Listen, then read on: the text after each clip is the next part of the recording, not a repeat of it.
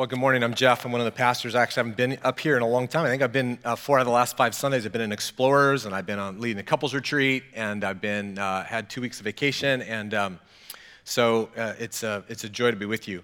I am um, wrapping up our Hope series today. I hope many of you guys got a chance to read Hope. Many of you guys got a chance to read the book that uh, Ray Johnston wrote that we sort of loosely uh, t- kind of.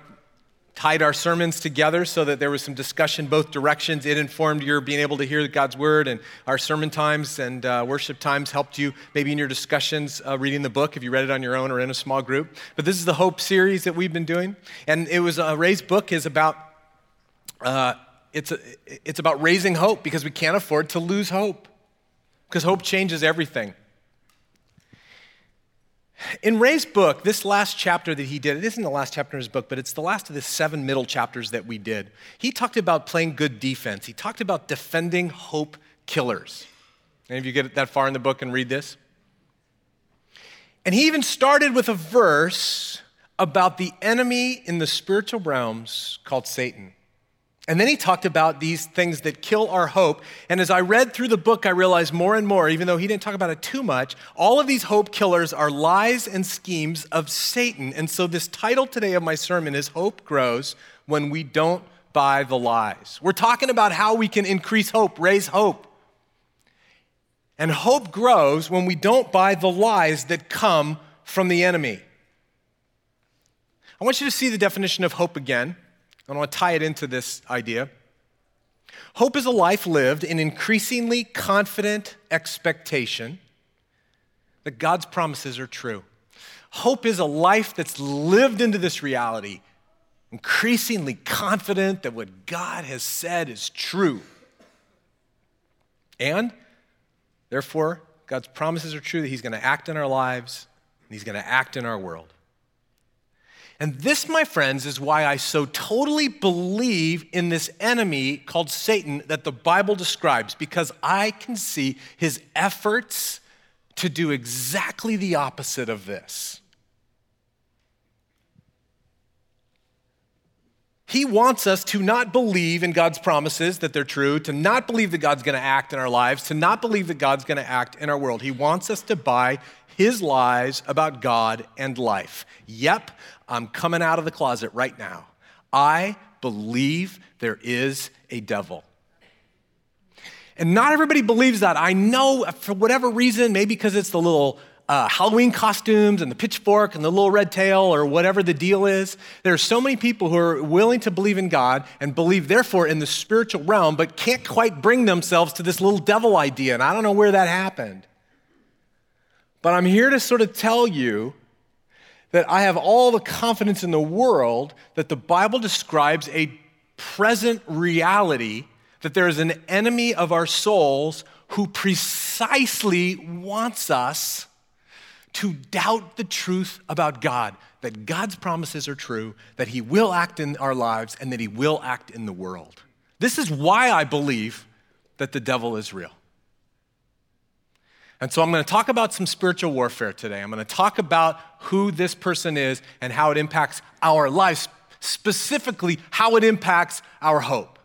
Now, I happen to know that some of you are pretty sensitive people spiritually in this room, and you're thinking, oh my gosh, that poor guy, he had to study and think about and pray about and prepare a message on spiritual warfare this week. He must have just gotten walloped. I had a fantastic week. I had a fantastic week because I was so on guard. I was so prayed up. I was so worshiped up. I was so claiming God's truth. I was so in God's word. I was so asking people to pray for my journey. Dudes, I've never been better. I got a little bit of a cold, but I'm like, really? Seriously, that's all you got, you little pinhead? That is all you got. I believe that there is a devil who wants to take you out of a life lived in increasing expectation that God's promises are true. I'm going to tell you a story. You heard, I think, earlier this uh, summer, I, I think I shared about my back, and I know because a lot of you are so compassionate and have problems with backs, and it was the first time my back had ever gone out in May, and so all these people were just pouring out love and going, oh my gosh, I'm so sorry that your back went out. I want to talk about that experience in May, because how do you process that kind of a thing? I'd never had any back issues at all. We'd come off of a sabbatical. We'd lived out of the uh, sort of the sabbatical hangover of incredible joy and presence of God and vision for the future. We had just cast our last kid out of the nest, and we're living into who we really were. Linda and I were having deep and rich conversations about what it is we bring to the table in the kingdom of God, in each other's lives, in our kids' lives, in your life, in this experience. Uh, uh, you know, I mean, we were we were really getting into it, right? And we were just starting to hit our stride in the next season of life, and out of nowhere, Tuesday morning at nine thirty in the morning, I went, oh, gee, I got to go home right now, or I'm not going to get home, right? And ended up on my back for two weeks on the floor. My wife giggled a lot when she had to help me go to the bathroom. It was terrible. How do you process those kinds of things, right? When you're just starting to take off. Now, here's a couple of options, right? Satan walloped me and took me out. That's one way you can process that. Oh, man, totally took a direct hit from Satan. Another way you can process that is God took me out. Or maybe God took me out for my own good. I missed some stuff that I probably would have been in there messing up, right? And the third way you can process it is, well, man, there's a bumper sticker that says, stuff happens. And maybe stuff happens because I'm stupid and overdid it, and I was living out of my, you know, Ben Kearns-ness and trying to run, you know, marathons. And so maybe it was my fault, right? And maybe it was a combination of all three of those. But here's the point. I'm never going to really know that, right? I mean, I don't think I'm ever going to really know. Did Satan take me out? Did God take me out? Did God take me out with, did Satan take me out with God's permission, the way Job works? Is it like, um, dude, no, you put in too many miles on your bike. Like, like I'm not going to know that. But here's the deal. The reason I bring it up, I didn't, this isn't a story about a very real devil in the world who wants us to stop believing that God's promises are true and that he'll act in our lives and in our world. The point is not because I had a back that went out. The point is the messages that came to me during that time, the lies that were spoken to my heart and to my mind during that time. Do you know what I'm talking about? When your head gets messed with, when things happen to you. See, this is where I started to see, oh yeah, this is a spiritual reality, because maybe God took me out and it was a full God thing. He's just like, you need, I'm, you're out, time out. But then Satan came along with his messages to get me to doubt the truth about God. This is what the messages were that came with it. You're getting old. You don't have much time till you're dead. Give up. You've had your heyday. You had your day of strength and power and young manness. Coast, man. Do you hear me? That message came. Give up being connected to people or in their lives. It's too much work when you suffer like this. Just stay unconnected from people. Just check out. I get this message of don't bring your strength and your gifts to the church and to the world and to your family. Just check out, because life, man, life is hard and you're suffering. Just check out. Just get whatever pleasure you can get. I'm laying on the floor. I got this idea of checking out, of trying to be intimate with my wife. Those of you who have back problems, you know that is a problem. On every level. Forget it. Too hard. I'm suffering. I'm pity, self-pity. I physically am not capable of certain acts of intimacy. Forget it. Pissed. Whoops. Sorry, that's a bad word. Not in our family. These are other messages. You're alone. When you lay on the floor for a long period of time, then after that you struggle and you got to keep going back and taking breaks. I mean, this went on, it wasn't just two weeks. Then it was months of limited activity. You know what I'm saying? Just go check out, lay on the floor, whatever. Here's the message I got. You're alone. Because when you're alone, you feel alone. You don't actually have any true friends.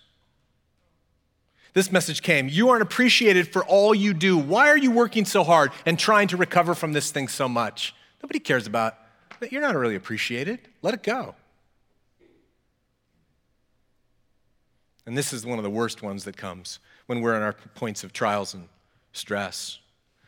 God has left you alone when you need him most. Have you heard that from the enemy before?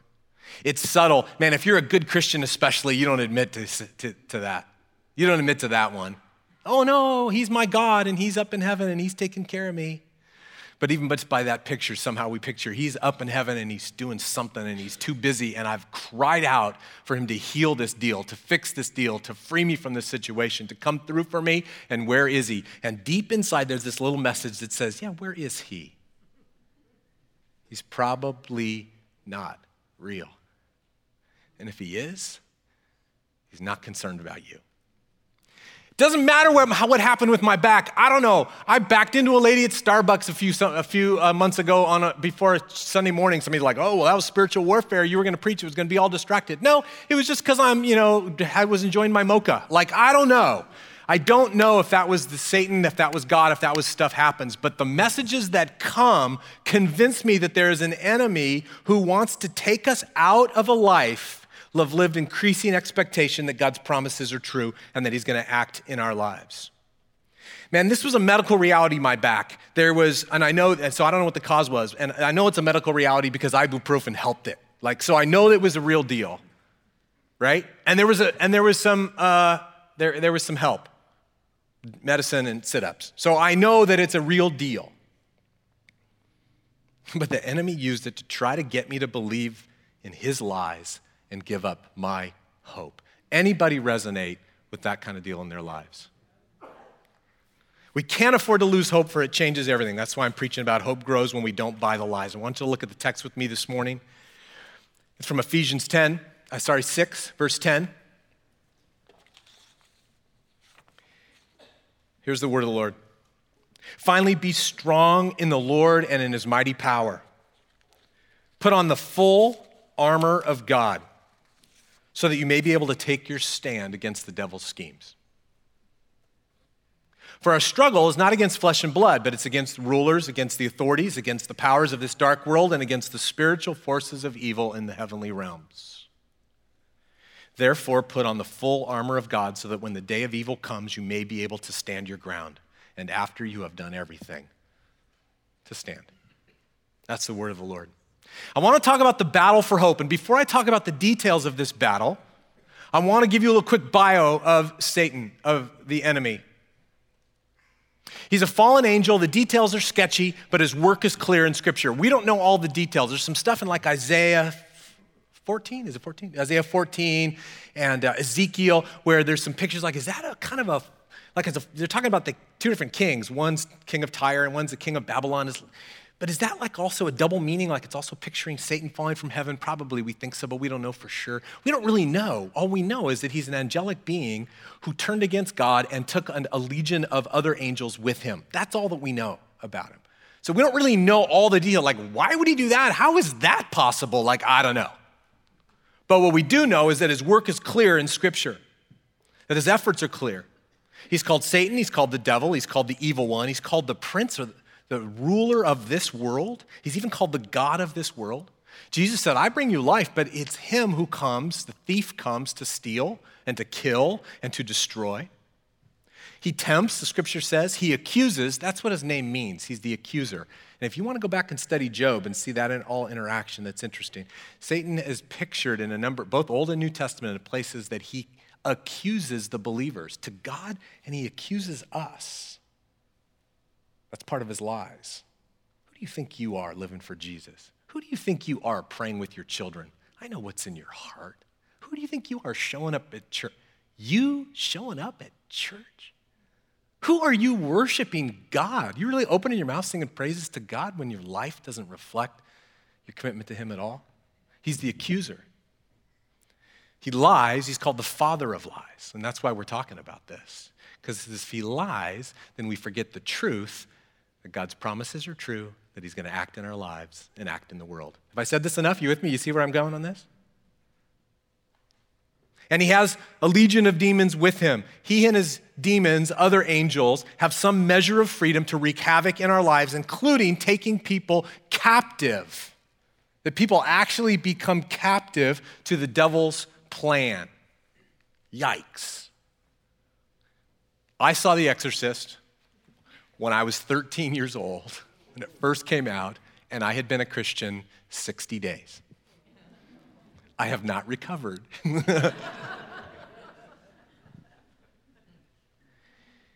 But there is some scriptural evidence, clearly, not, not a little, that he can enter into someone and take control of their lives. Are you freaked out right now? This is a reality that the Bible teaches.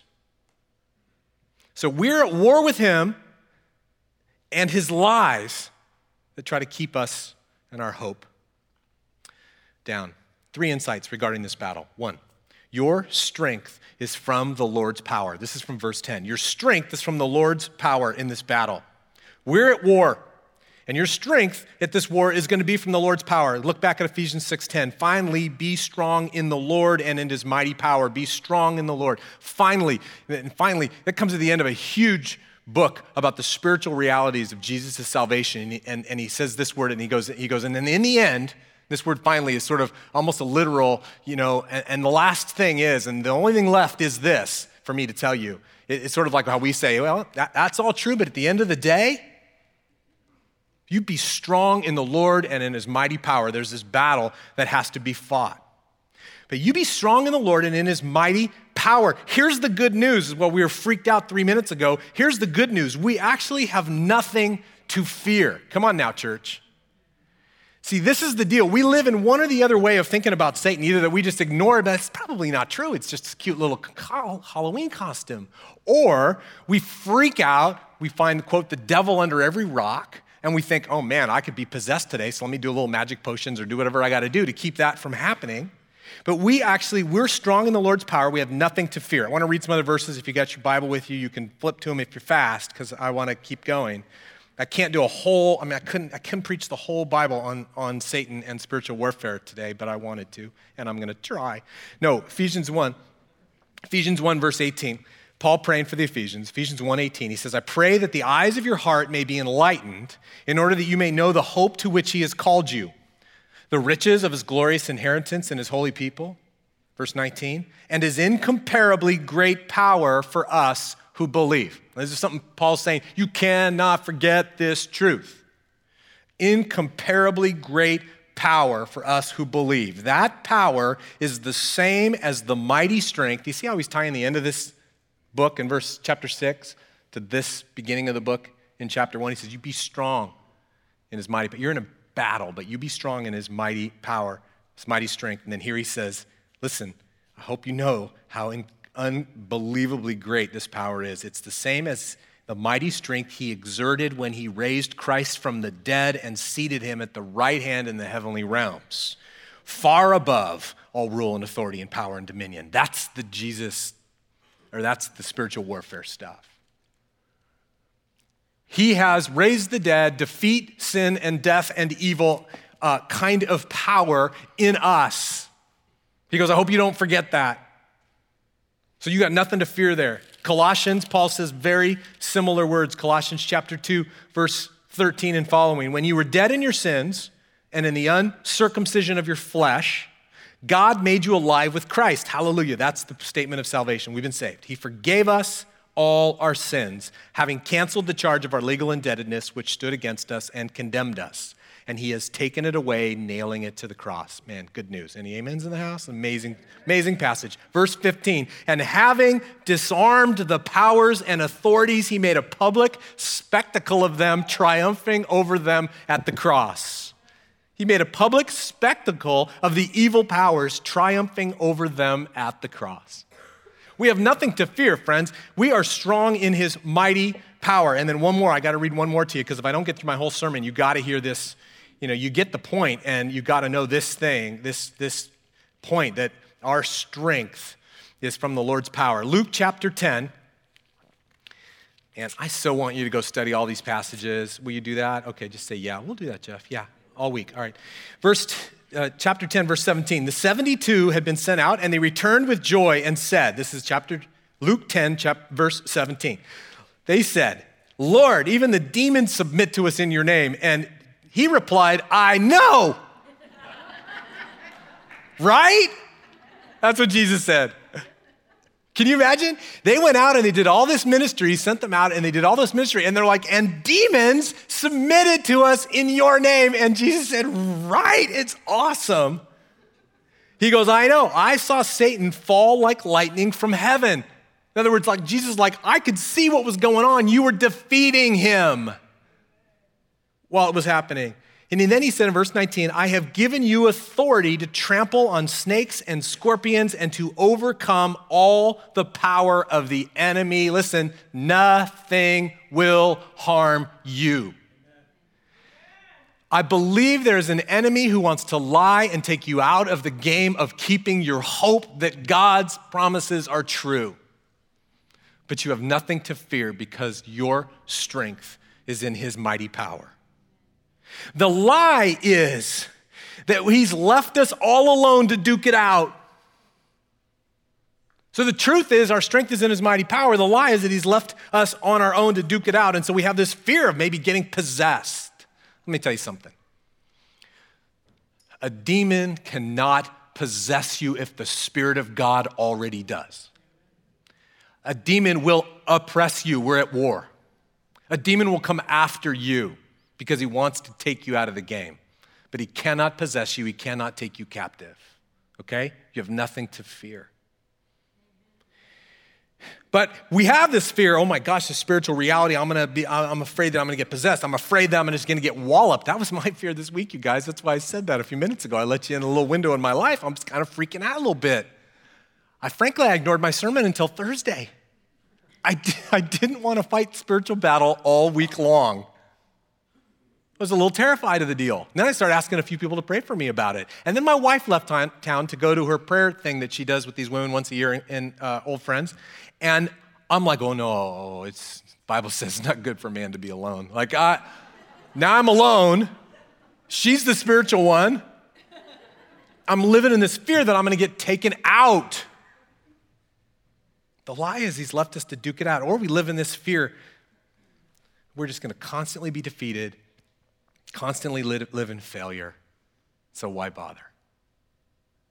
But he says, no, these are lies. These are lies. They're hope killers to cause you to give up. The truth says you can be strong in his mighty power, and so we fight. Remember, this is the year of yes. His yes is, I've defeated evil. I've given you authority. Nothing can harm you. Our amen to that, our yes to that is, I'm gonna put up my dukes and I will win because of the strength of Jesus within me. And so we fight, friends, we fight. That's our yes. I'm gonna talk about the fight a little bit before I run out of time this morning.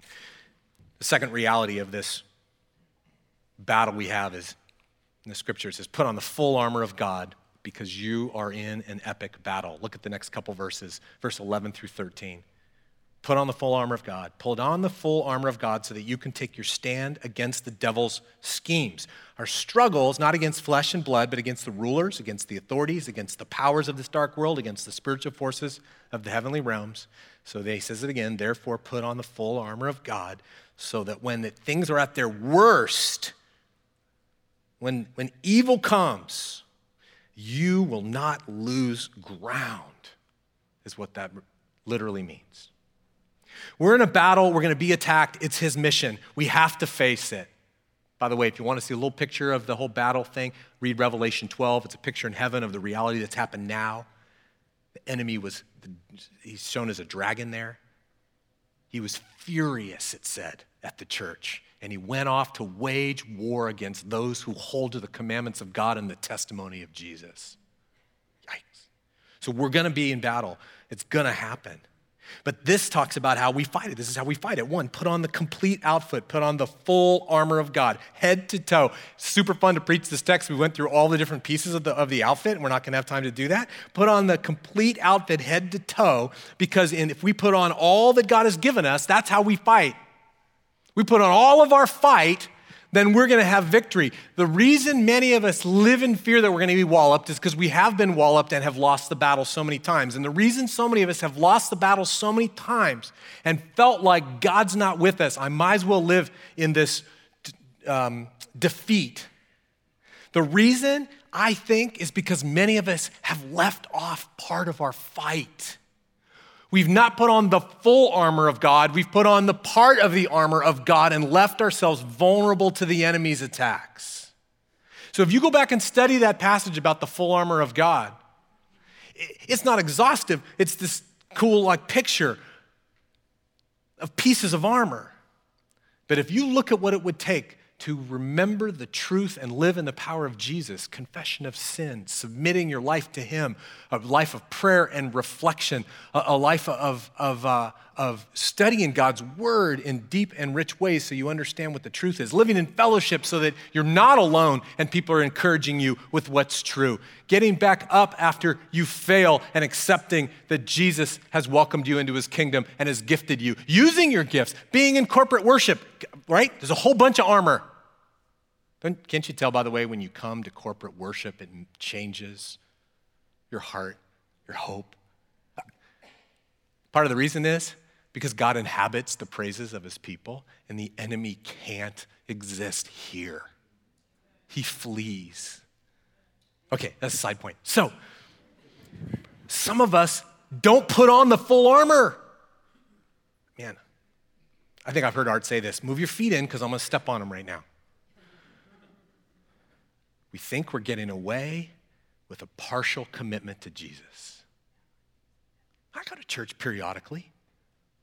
I go in seasons of reading my Bible. I'm not really a prayer, but I do it at the dinner table. And we got holes in the fight that God has given us, and we're subject to his attack, to the enemy's attack. Put on the complete outfit.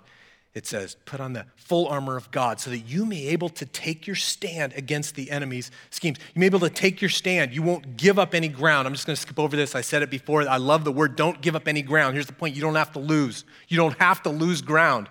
When we have this big attack that comes our way, we're like, oh, man, I'm gone backwards. I've lost it. I'm not going to, you know, like dieting or exercise. Oh, geez. I haven't been running for three months. I guess, you know, like, why bother now? Let's turn on the football game, right? You know that deal? You know that deal spiritually, don't you? Oh, I got out of the habit and I just haven't, oh, forget it. No, you don't have to lose ground. Take your stand, don't lose ground. And then this point I want you to see in this text about fighting, put on the full armor of God so that you can take his, your stand against the devil's schemes. He's scheming. He's scheming. This is what the word teaches us about the way that he works, and I don't want you to miss this.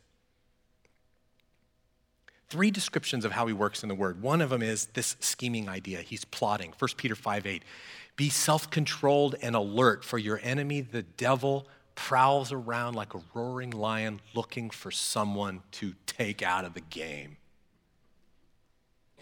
He's scheming, he's prowling, he's looking. He's in the, what do lions do, right? They hunt when? When do the lions hunt?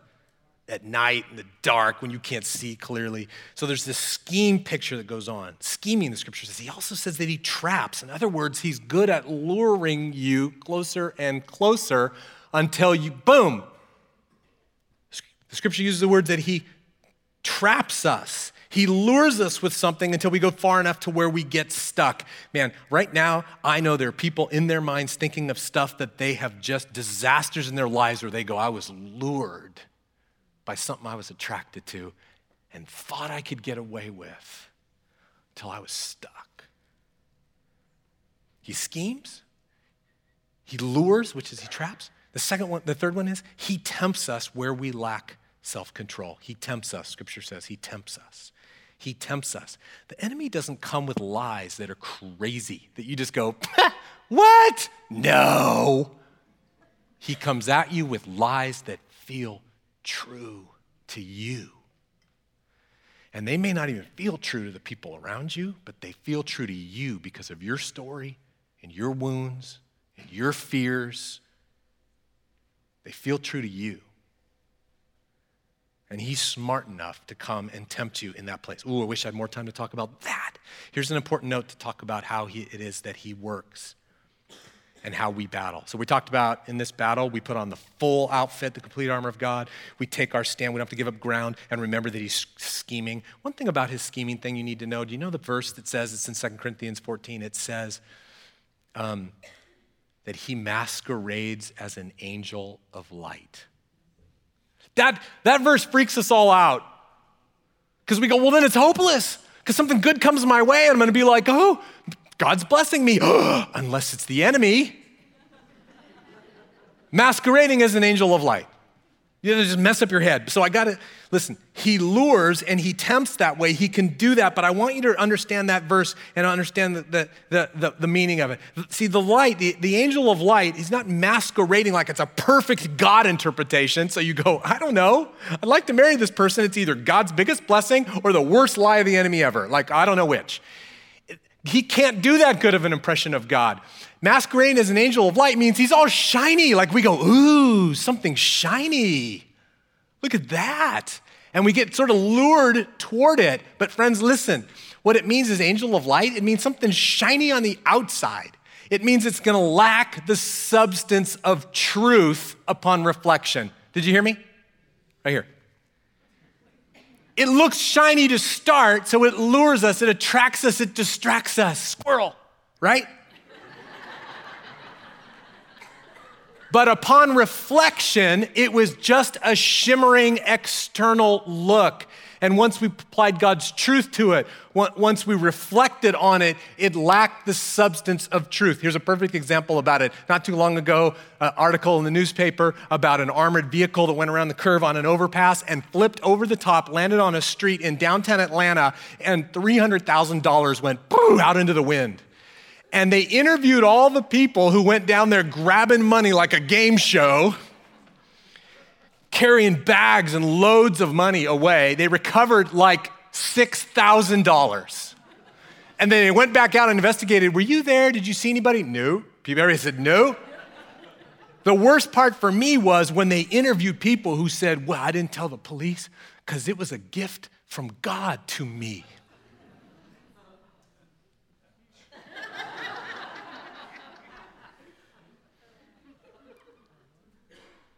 Ooh, shiny.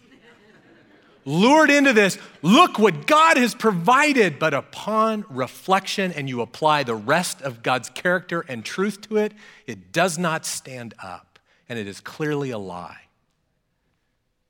He masquerades as an angel of light and all we do is apply God's truth to that and we go, what? No.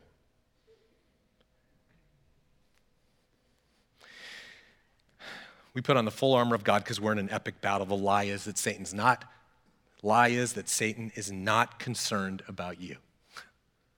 And you're not in a battle. He's thinking, my stuff's just natural. He's not, I just not, well, I just want to tell you you're in an epic battle. And I don't think there's any other way for you to explain the consistent, strategic waves that come your way to take you out of the game. Do some reflecting on that. The last one I'm not going to have time for. This third one is really important.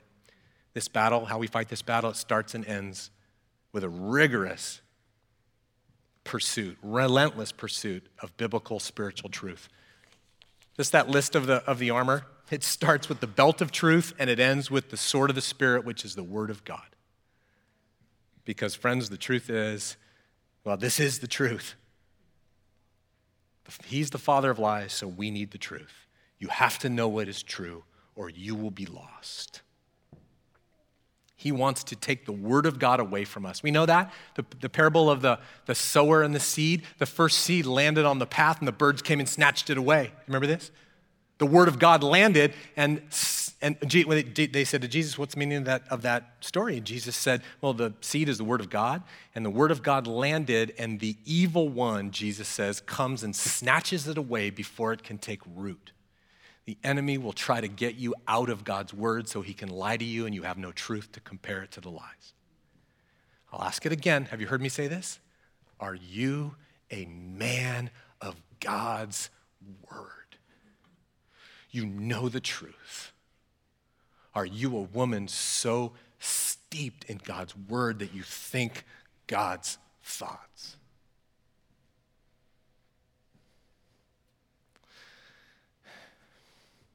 the lie is, "Ah, this is just how my life's going to be. There doesn't need to be any more truth to the situation. This is the truth." And we settle for the lie. My life's hard. Change isn't going to happen. God's far from me. I'm failing as a Christian. So forget it. So forget it. Band, I want you to come up because we're going to worship in response to this message this morning. That is precisely where the enemy wants us. And then we come and put up our fight, and we grab God's truth and we apply it to all of those lies. Are you adept at applying God's truth to all of the enemy's lies? I mean, here's a perfect example. I'm failing as a Christian. Forget it. Ray does a good job in his book of pointing out, wait, um, except the scriptures say there's therefore now no condemnation for those that are in Christ Jesus. I've taken your sin and cast it as far as the east is from the west. I will forgive your wickedness and will remember it no more. God, here's my wickedness. What? I don't remember that. That's the truth. And so we go, I'm going to stay away from God because I'm failing. The enemy goes, stay away from God. You're failing. Forget it. It doesn't work for you. And he has the victory. Are you adept at applying God's truth to the enemy's lies? Do you feel overwhelmed? Does that just feel overwhelmed? It feels overwhelming to me. I'm going to leave you as we worship with this encouragement. James four seven. Here's your fight. Here's your hope. James four seven says, submit yourselves then to God. Resist the enemy, and he will flee from you. Let's do the work, friends. Let's stand and worship God and submit to him.